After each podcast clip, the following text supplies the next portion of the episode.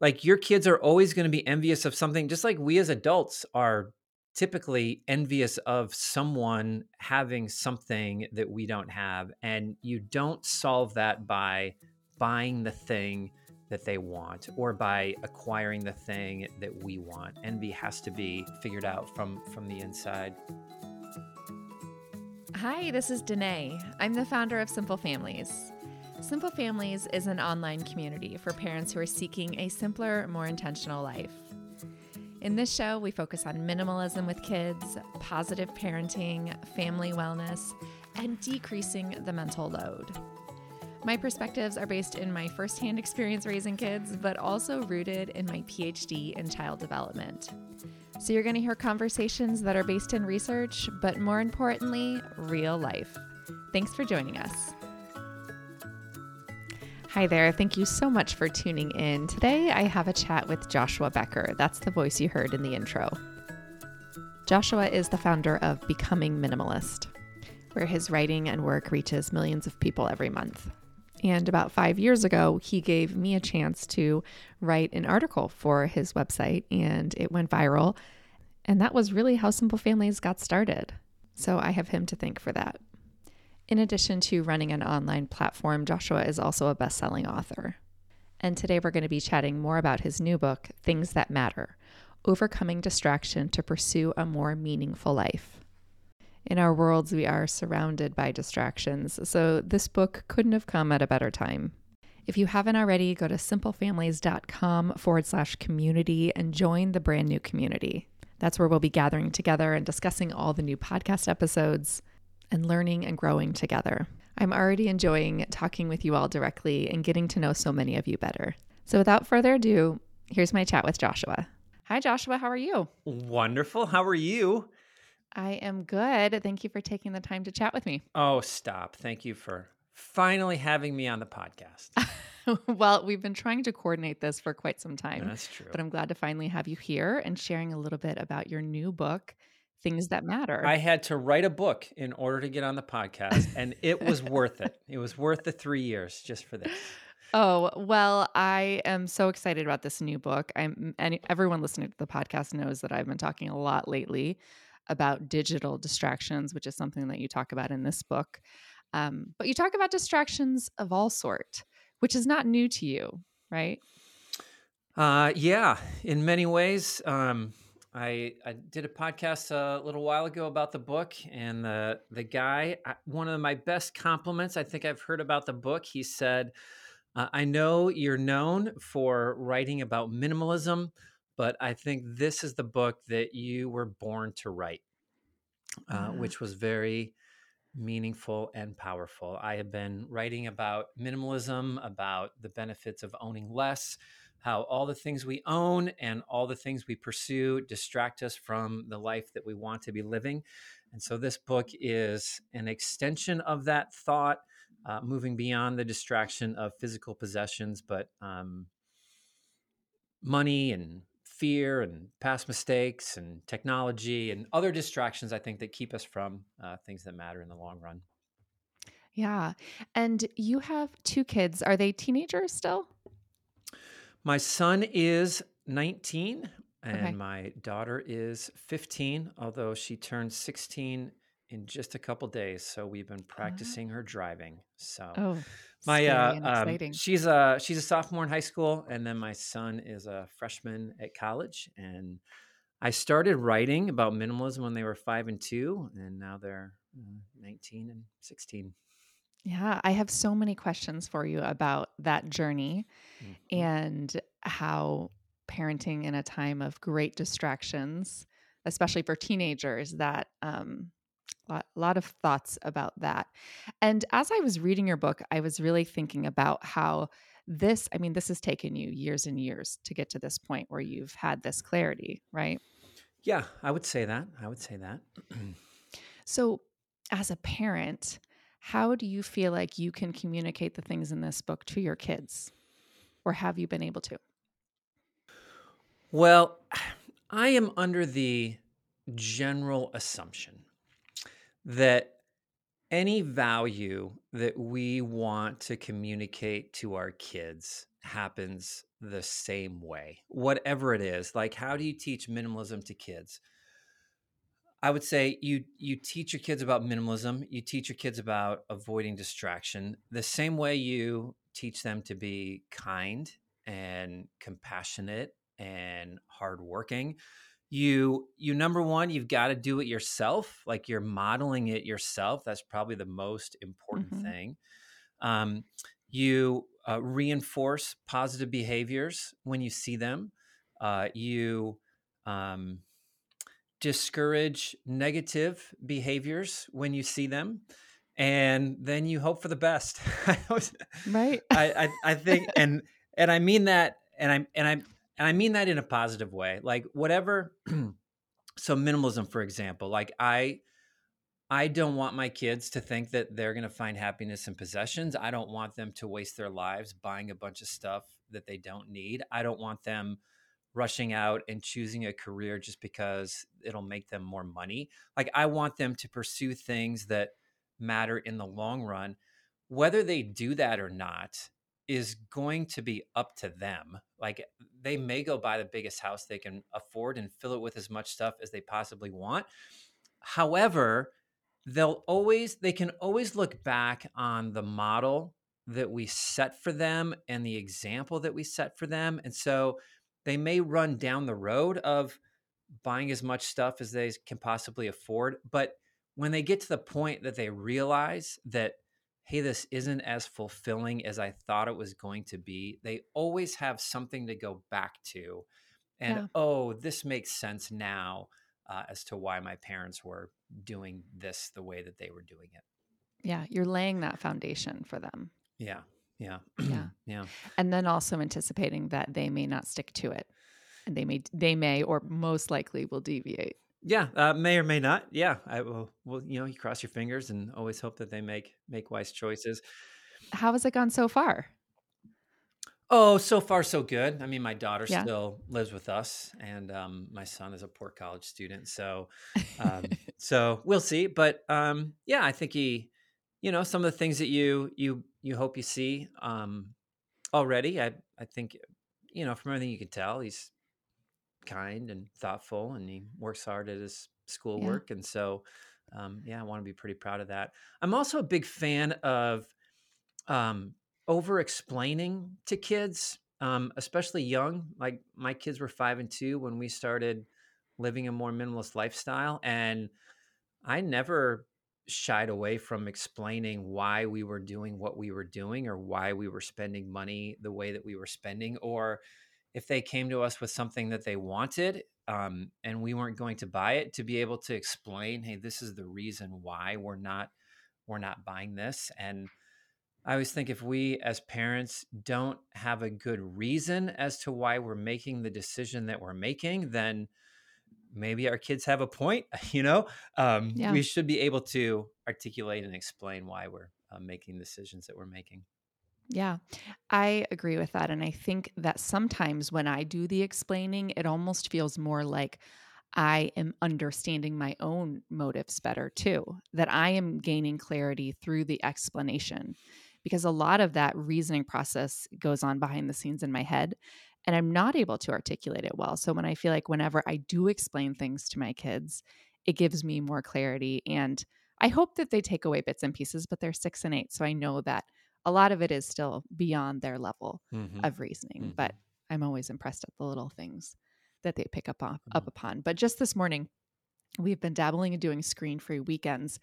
And just this morning, my, fa- my son, um, we've done four of them now, and we it's Thursday now when we're recording. And he asked me this morning, he said, Why are we doing screen free weekends and nobody else does? And I kind of stuttered and I didn't have a really good explanation. I mean, I've been talking about it on the podcast, I've been thinking about it, been talking about it on social media, but yet when he said it to me, I felt like I needed this like 30 second elevator pitch explanation to really get him to understand it. And I realized I didn't have that quite yet. And it made me think that maybe I'm not as strong in that conviction yet as as I'd like to be. Hmm. Did you come up with an answer? Um, I st- I stuttered and I stumbled a lot, and and I told him that we are learning how to spend time together without screens, so that we can enjoy each other's company more and we can be more focused in the time Yeah. that we spend together. Did you feel like you were struggling to explain why we're doing it in a way that doesn't seem to speak ill of everyone who isn't? Mm. You know, in this situation, no, but in a lot of situations, yes. You know, how do we not be judgy in our responses because they're comparing? I mean, our kids are in essence comparing our life to somebody else's life. Mm-hmm. Mm-hmm. Yeah. Yeah. You wrote an article about envy a couple years ago Mhm. that I still think about. Do you know the one I'm talking about? Uh, I've written a couple and um, Okay. have always. Uh, I've been writing for 13 years. So remind me which one it was. I know No, what I I say. I know what I say about envy now, and I'm pretty sure it's the same thing I wrote back then. But I'm I'm wondering if I have written a couple thoughts. Um, and now I'm not gonna be able to quote it, but something along the lines of you can't chase envy or you can't outrun it. You can't outspend envy. You Yeah. can't outspend envy, which is actually a great tie-in to what you're to what you're saying. I, I learned it. My sons don't remember the birthday, um, but we uh, they were younger, uh, elementary school, and we took him and a bunch of his friends. We had two carloads. We went somewhere to go do something for his birthday. Yeah, this was the article you were Yep. talking. Yep, and uh, the and there were two kids in the back seat and uh, the one's dad had a bmw and the other's dad's had the other's dad had a corvette and they were jealous of the other person that their family had a corvette and their family had a bmw and it like it was it just occurred to me in that moment that no matter what you buy for your kids there's always going to be something that they don't have. Um, and so you can't you can't outspend envy became the became the phrase. You can't like your kids are always going to be envious of something just like we as adults are typically envious of someone having something that we don't have and you don't solve that by buying the thing that they want or by acquiring the thing that we want envy has to be um, uh, has to be figured out from from the inside which Mhm. which by the way is a, a tough concept for kids and they're not in complete control of their own lives but i think for adults the way we overcome envy uh, this is probably how my thinking has changed I, I don't think this was in that original article like i think that we overcome envy by living an intentional life focused on things that matter um, because if i'm living an intentional life focused on things that are important to me then it doesn't matter that my neighbor just bought a new boat or bought a nicer car or is moving to a bigger house like it's okay that they that he chooses to spend his money on all those things and I don't care about that because I know that my money is being directed towards the things that are important to me. I think it's when we get unintentional and we we go buy the bigger screen television or we buy more and more clothes to fill our closets and we're just buying more and more stuff with our money and then our neighbor buys the boat and we're like, "Oh, I wish I had bought the boat rather than the bigger Yeah. screen television." That was that was foolish, right? Like when we kind of regret already the way the things that we're living our lives for, then I think it becomes easier to become envious of someone making different choices. But when we know, hey, I'm just directing my money towards things that matter, then it's okay that someone else is spending their money on something different. Yeah. Yeah. Having that underlying conviction and knowing what your goal is Yeah. for sure. Yeah. And it's funny that kids have a way of putting things into words that we're feeling, but we don't necessarily put our finger on, like the Corvette versus the BMW comparison. Like most adults are not having that conversation orally, but mm. they may be having that conversation in their heads. Yeah. Yeah. Yeah. My daughter we we moved in the fall and we moved into a smaller less updated house than we were in previously and um, she said to me this week that our house is like the encanto house have you seen encanto I have not. I've only Oh, okay. heard the Then you won't song we don't joke. talk about. so she said Our house is like the Encanto house after it falls down. and I was, I was kind of, she's in kindergarten. I'm like, oh, that's kind of a zinger. What? And and we bought the house with the intent of of fixing it up, but you know, I think that she's she's doing that comparison game. Mm-hmm. You know, we used to live in a nicer house or what she perceived as a nicer house. Her friends have nicer houses and now we live in this falling down Encanto mm-hmm. house, which it's really not, but that's her her kindergarten perception. Mm-hmm. Yeah. but it is um yeah, I think kids have a way of of saying things I think that can put out some of those those feelings that we're feeling inside and maybe don't even notice. Yeah. We're going to pause to take a three minute word from today's sponsor. The first sponsor today is Faherty.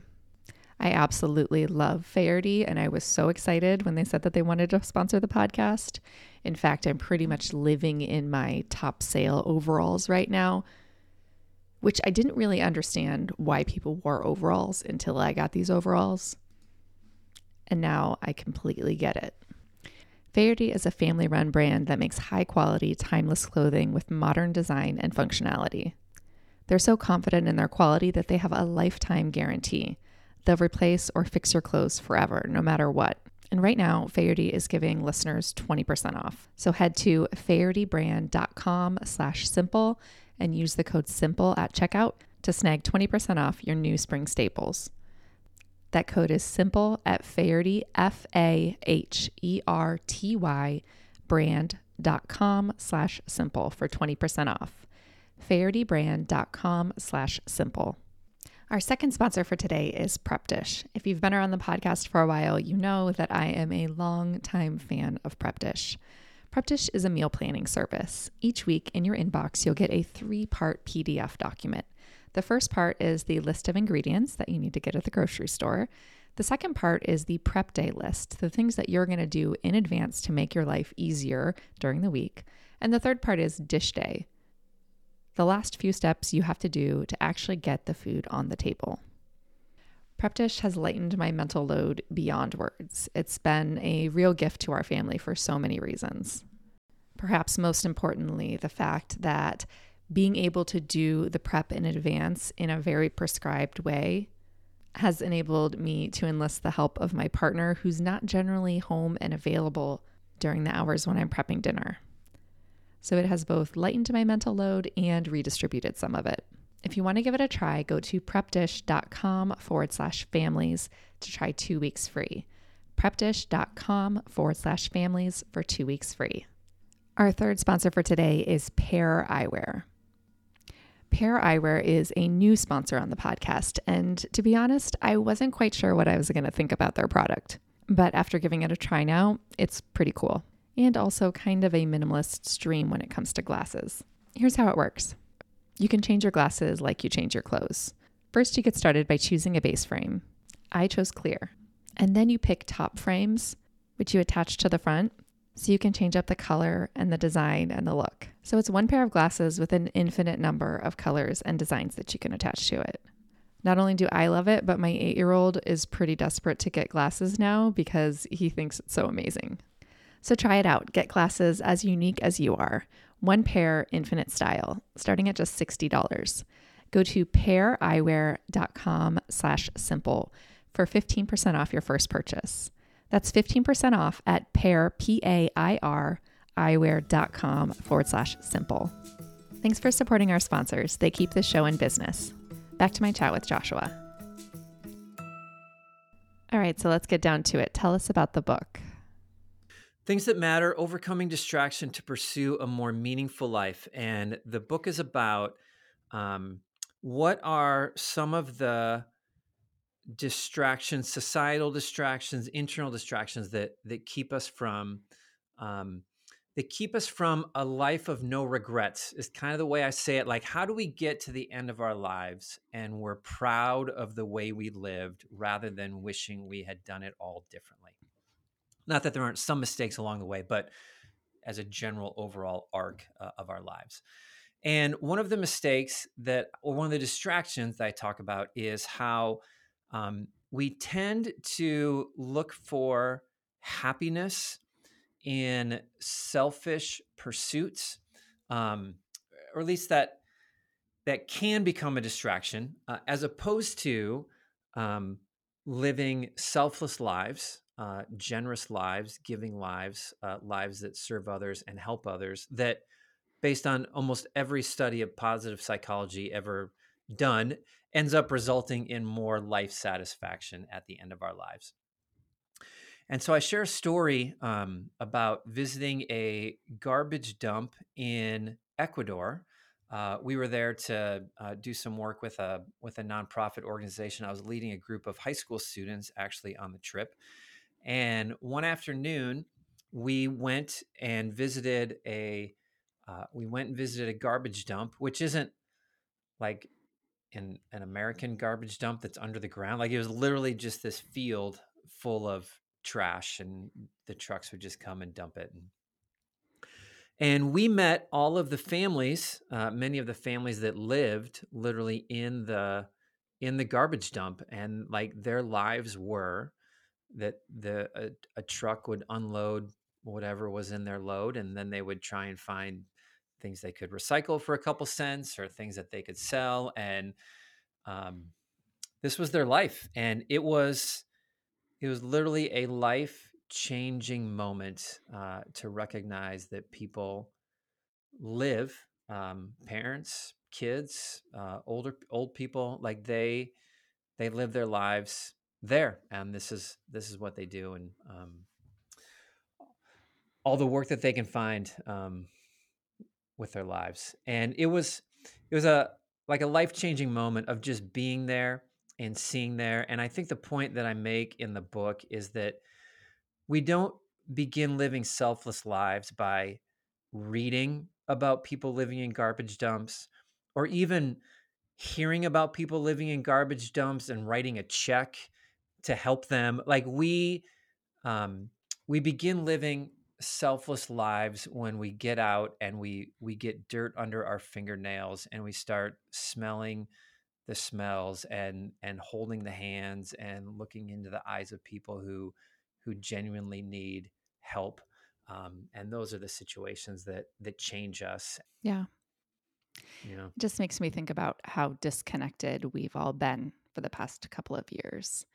And been in a, unable in many ways to connect with other people in any way shape or form and how do you feel like that lack of human connection has impacted you?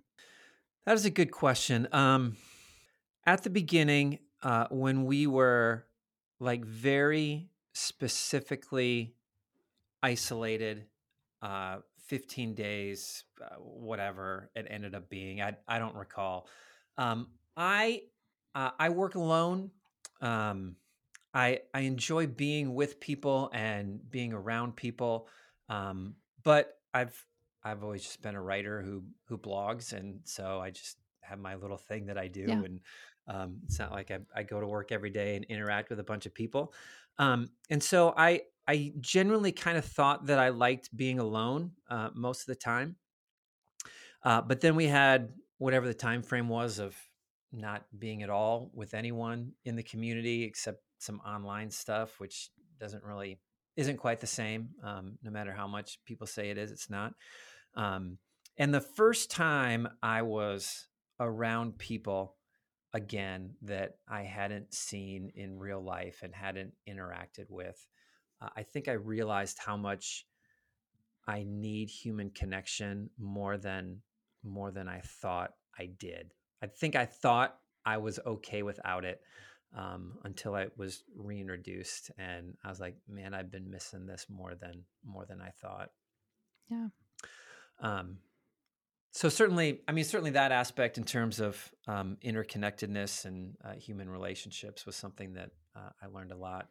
It was a it was a, a time of you know um, unhealthy habits emerging and um, feel like still kind of battling against some of them. I felt like I had gotten to a good point in my life and then all you know everything's kind of taken from you and um, having to to relearn and uh, work hard be intentional about reshaking some of those uh, unshaking some of those bad habits still. Yeah and i've heard that from so many people. I've also heard from a lot of people that are very thankful that they found minimalism before the pandemic. I I agree. I, I really thought that it had um, prepared us for it, um, as opposed to thinking, because there are a lot of, well, don't you wish you had all your stuff back? And I was like, no, like just the opposite. Like I feel freer. I feel more mobile and flexible. I I had been able to save some money through the through the years and so like i felt more prepared for the pandemic as much as you can be prepared right. for it like I, I, I really felt like minimalism had um prepared me for it more than if i if it hadn't yeah well and i think that one thing i saw especially from parents was the the desire to buy their way out of their kids boredom and being home and feeling like the answer to it all was just buying the right toys, just getting the new outdoor play gear, whatever it might be. And that that overconsumption habit just started to creep back up on a lot of people, even people who felt like they had a good grip on it. Yeah. I had a friend of mine and uh and he said um this was early on. He he was like Amazon was the only thing I could control. Mm. It felt like I, I I couldn't control if I was going to be able to go to work that day or not. I couldn't control the restaurant I wanted to go to or the movie or anything I wanted to do in my evening. The only thing I could control was buying something on Amazon and it would show up at my door the next day. And um, yeah, I thought that was a help a helpful commentary. Yeah, and I mean, I definitely noticed sort of my old habits coming back as well. One in particular was mask buying you know, when I found out that my kids were going to have to go to school masked, I had a lot of anxiety about that, especially because I have a kid who's hard of hearing. And I bought so many masks, so many masks, because the answer was just to get the right one the one that was mm. comfortable, the one that didn't block too much noise, the one that didn't pull on the ears, the one that was easy to wash. And I just couldn't find the right one. And and i mean obviously the answer wasn't in finding the right mask but that's how i coped with my anxiety was to buy all of them. Mm, interesting. Yeah. Fell right back into those old habits that that die hard. Yeah, sure. Yeah. It didn't didn't solve the problem as buying the things usually doesn't solve the problem. indeed. Indeed. So you're someone that has a huge presence online and online life can be so distracting. How do you balance that or has that been an uphill battle? Oh, I think it's always an uphill battle. Um, I suppose once you think it isn't a battle, that's probably a bad sign. I I don't know. Maybe there's a maybe there's a place you can get where it just comes natural to you, but I'm I'm certainly not at at that point yet. Um, I uh, I am not the hey technology is all bad and phones are all bad and the internet is all bad. Like I I think that's not true at all. I I get to do what I do today because of social media and because of technology and because of the internet. Uh, I don't remember where I first saw it or where I first heard it, um, but uh, someone once described to me um, at least social media as and anything online as the difference between creating and consuming.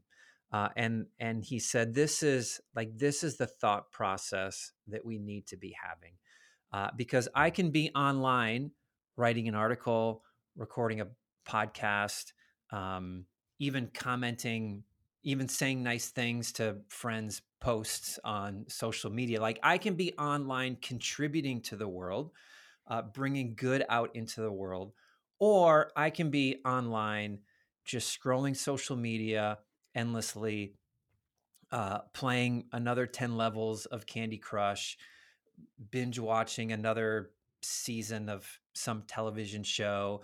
And if you fall into the constantly just consuming, then I think this is when tech, this is when the trivial, this is when social media really becomes a distraction as opposed to a tool that we use to bring good into the world. So that's how I always try to think about the difference between those two things. Um, when am I working? When am I contributing something good? And when am I just reading another news article or just scrolling through another thing or checking more stats on something that don't really matter? Yeah. That's been a, a helpful framing for me in terms of um, thinking through um, benefit versus cost. Yeah. And you have some big physical activity endeavors coming up, right? Tell us more about that. Oh, you mean I'm hiking the Grand Canyon? Yeah, that's no small thing. no small no small feat. uh yeah, uh this coming weekend at least when we're recording this, um yeah, hiking the Grand Canyon. My second time of doing it. Uh but uh, by hike the Grand Canyon, we mean uh, rim to rim to rim. So you start on the south rim, go down, go across, go up the north rim, come back down, go across, and come back up. And then we do it all in one day. And uh, there's a group of about 25 of us. We're raising money for the Hope Effect, a nonprofit that I started several years ago. And um, so, yeah, see if we can do it. If, if you don't hear from me, if you don't hear from me, I'm still at the bottom. How much do you train? um, well, I got a little of a little bit of a baseline. Uh, my son's doing it with me this time. Um, we ran a half marathon in January. Uh, we're doing the hike in April, so uh, we we did quite a three or four months of training to to run the half marathon, and then um, so build up at least some of those cardio muscles, I guess.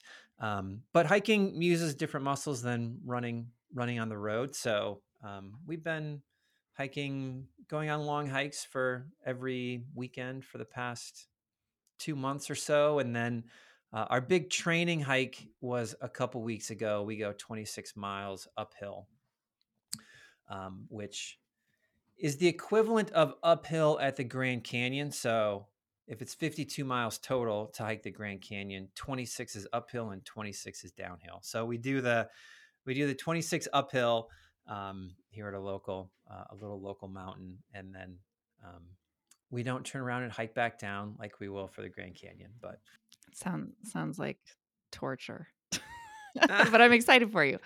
Um, so I'm asking about this because I think about this idea. So I gave up drinking a couple years ago, and I've cut way back on my phone use now. And I feel like people are going to ask me, you know, what's left? When you cut out the vices and you cut out the distractions, you know, what what is left? And I think a lot of people feel like that. What would you say to people who ask that question? Well, what do you say? What have you found that's left? My relationships. Yeah. Yeah. The engagement with the people that I love and feeling good, showing up every day and feeling good. Yeah. What do you think? Yeah. Yeah. Uh, I uh, I always say, um, well, number one, we did a uh, I did a survey for the book.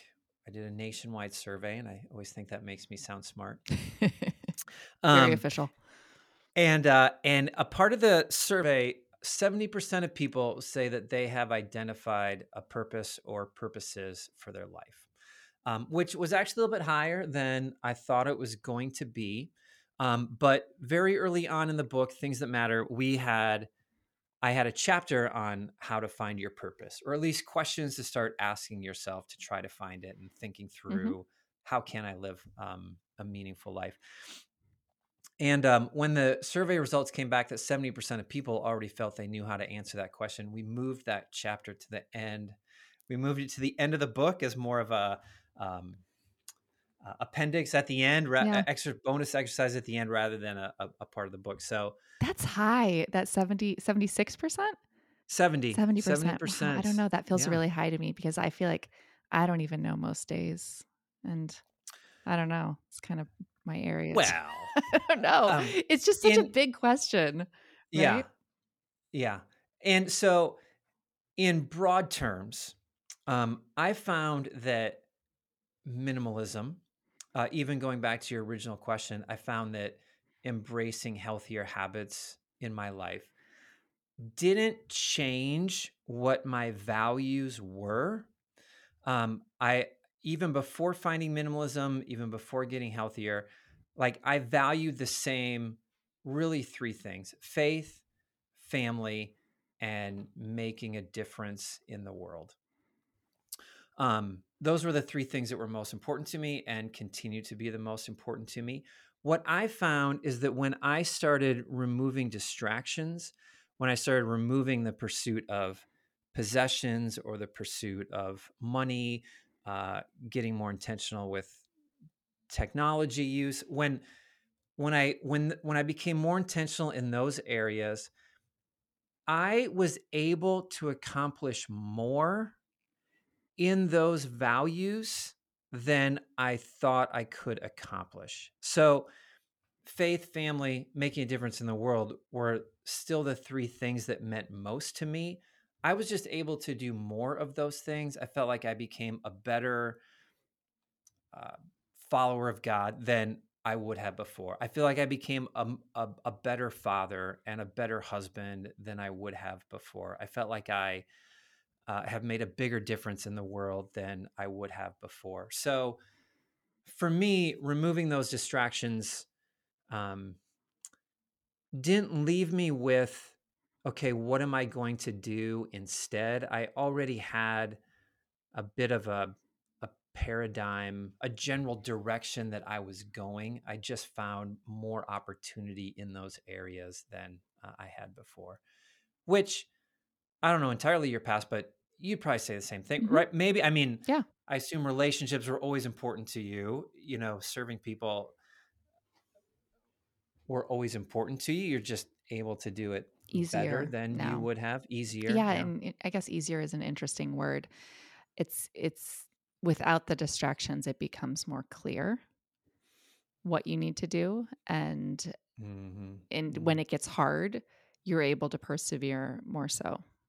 Mm. I think oh, so. yeah. I like that. Ah, I do like that word easier. Yeah. Yeah, and I think about especially like in the pandemic, so many people. I, I, one of the other things I'm glad that I found minimalism. I'm also glad that I gave up alcohol before the pandemic, and I have nothing against alcohol. I drank a lot of alcohol for a lot of years. Anyone that's listening that still does, but I do think about how some people need to have just to set those own parameters so that they can thrive more so because had I still been drinking going into the pandemic, I feel like I would really be in a different place right now because it was a lot of a lot of long dark days. And I think about other people who who fell into those habits and are who are still struggling with those. And um and that feels hard which i guess is why I, I, I, choose the word easier because i imagine what it would look like if i still had some of those distractions in life mm. and it mm. would feel a lot harder to be able to focus and show up in the ways that i wanted to mm, yeah yeah so true yeah so talk to us a little bit about consumerism and how you feel like that can be a distraction the ease of buying and how I feel like we're just kind of faced day in and day out with buying all the stuff and looking for the solutions for our problems. Yeah, that's true. That's true. and how do we notice uh, it? Because we all face it. Um, so I, I've, I've, I learned to uh, talk about the distraction of possessions in in two different ways. Um, when we own uh, more stuff than we need, then all the stuff we own takes time. We have to clean it, we have to organize it, we have to care for it. Um, Randy Alcorn says every increased possession adds increased anxiety onto our lives, which everything we own takes up physical space in our home, it takes up mental space in our brain.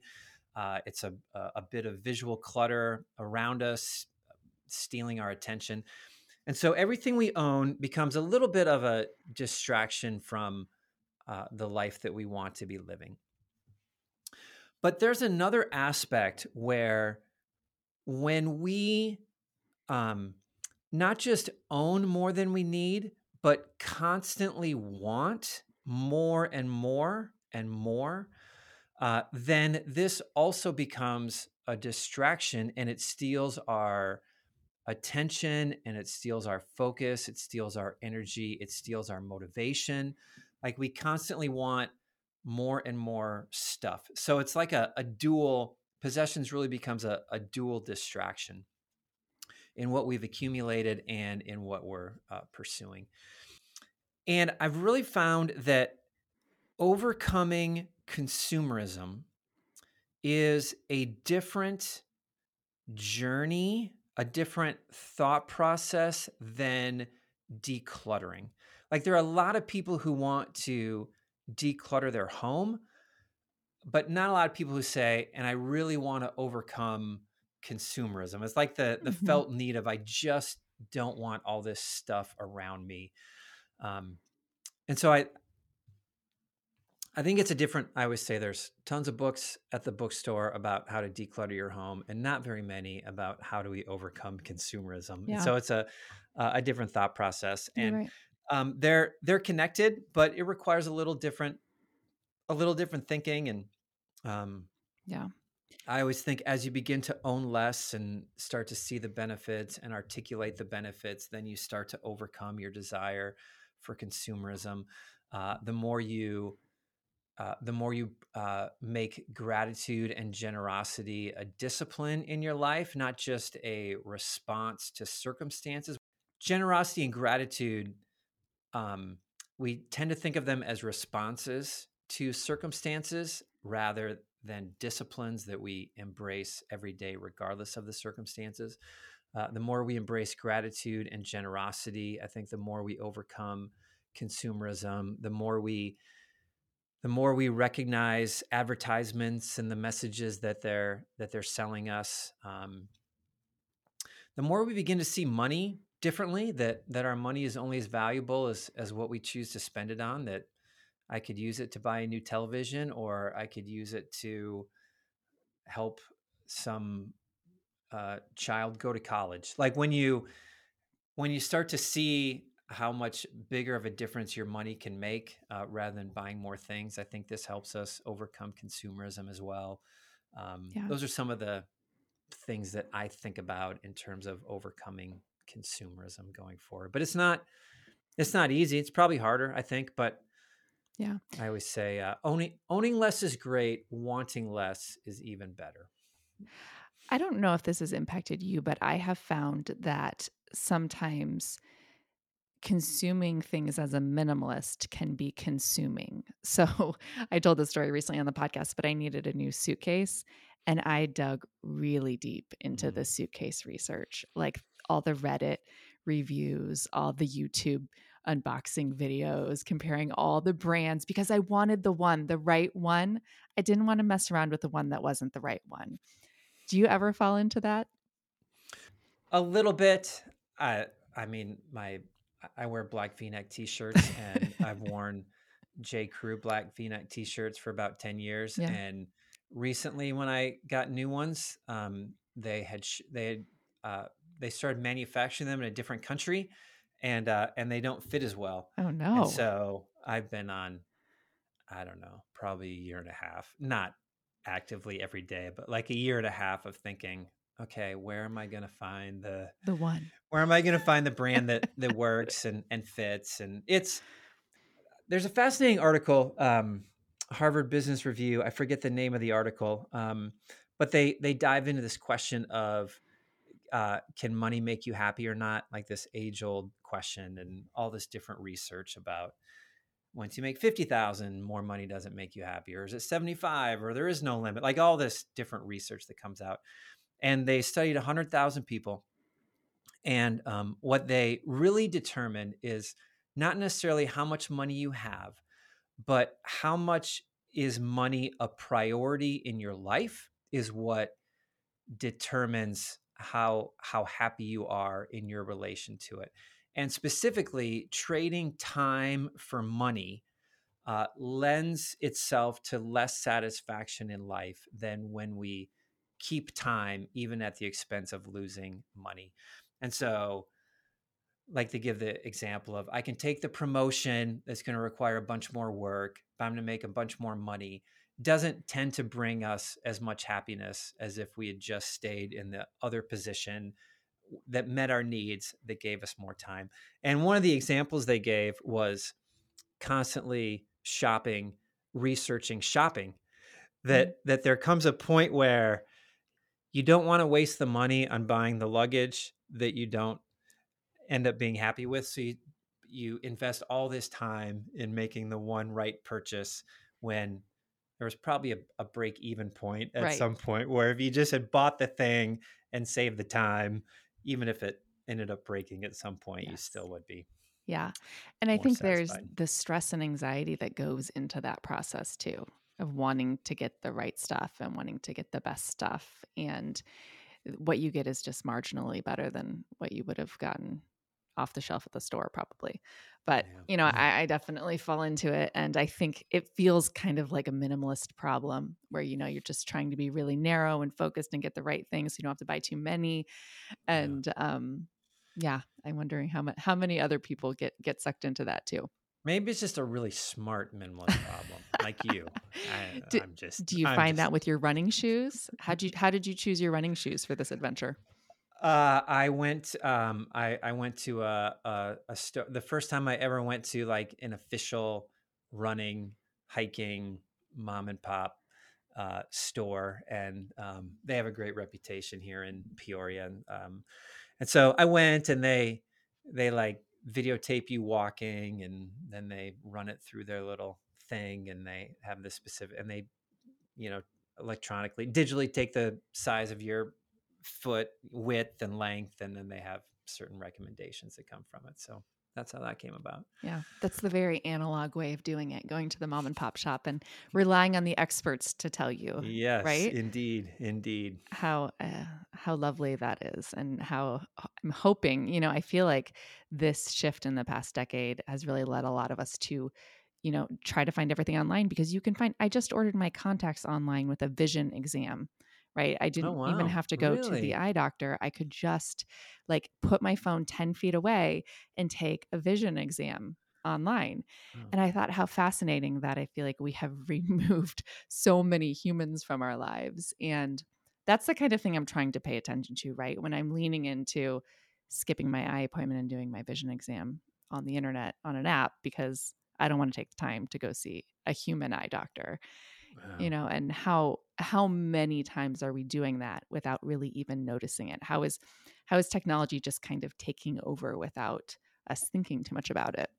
Interesting. Just yesterday, I had uh, we had a crack in our windshield, and so wanted to submit a claim, and exact same thing. Took the phone out, and it had me take all these specific pictures from these specific angles and send it in. And um, yeah, it hadn't even occurred to me that not that long ago I would have met someone new. Yeah. You know, even if just even just briefly um, Yeah. had an interaction. Instead, it was just with the phone. Absolutely. And, you know, all we can do is start noticing these things, right? And Yeah. trying to be more intentional little by little.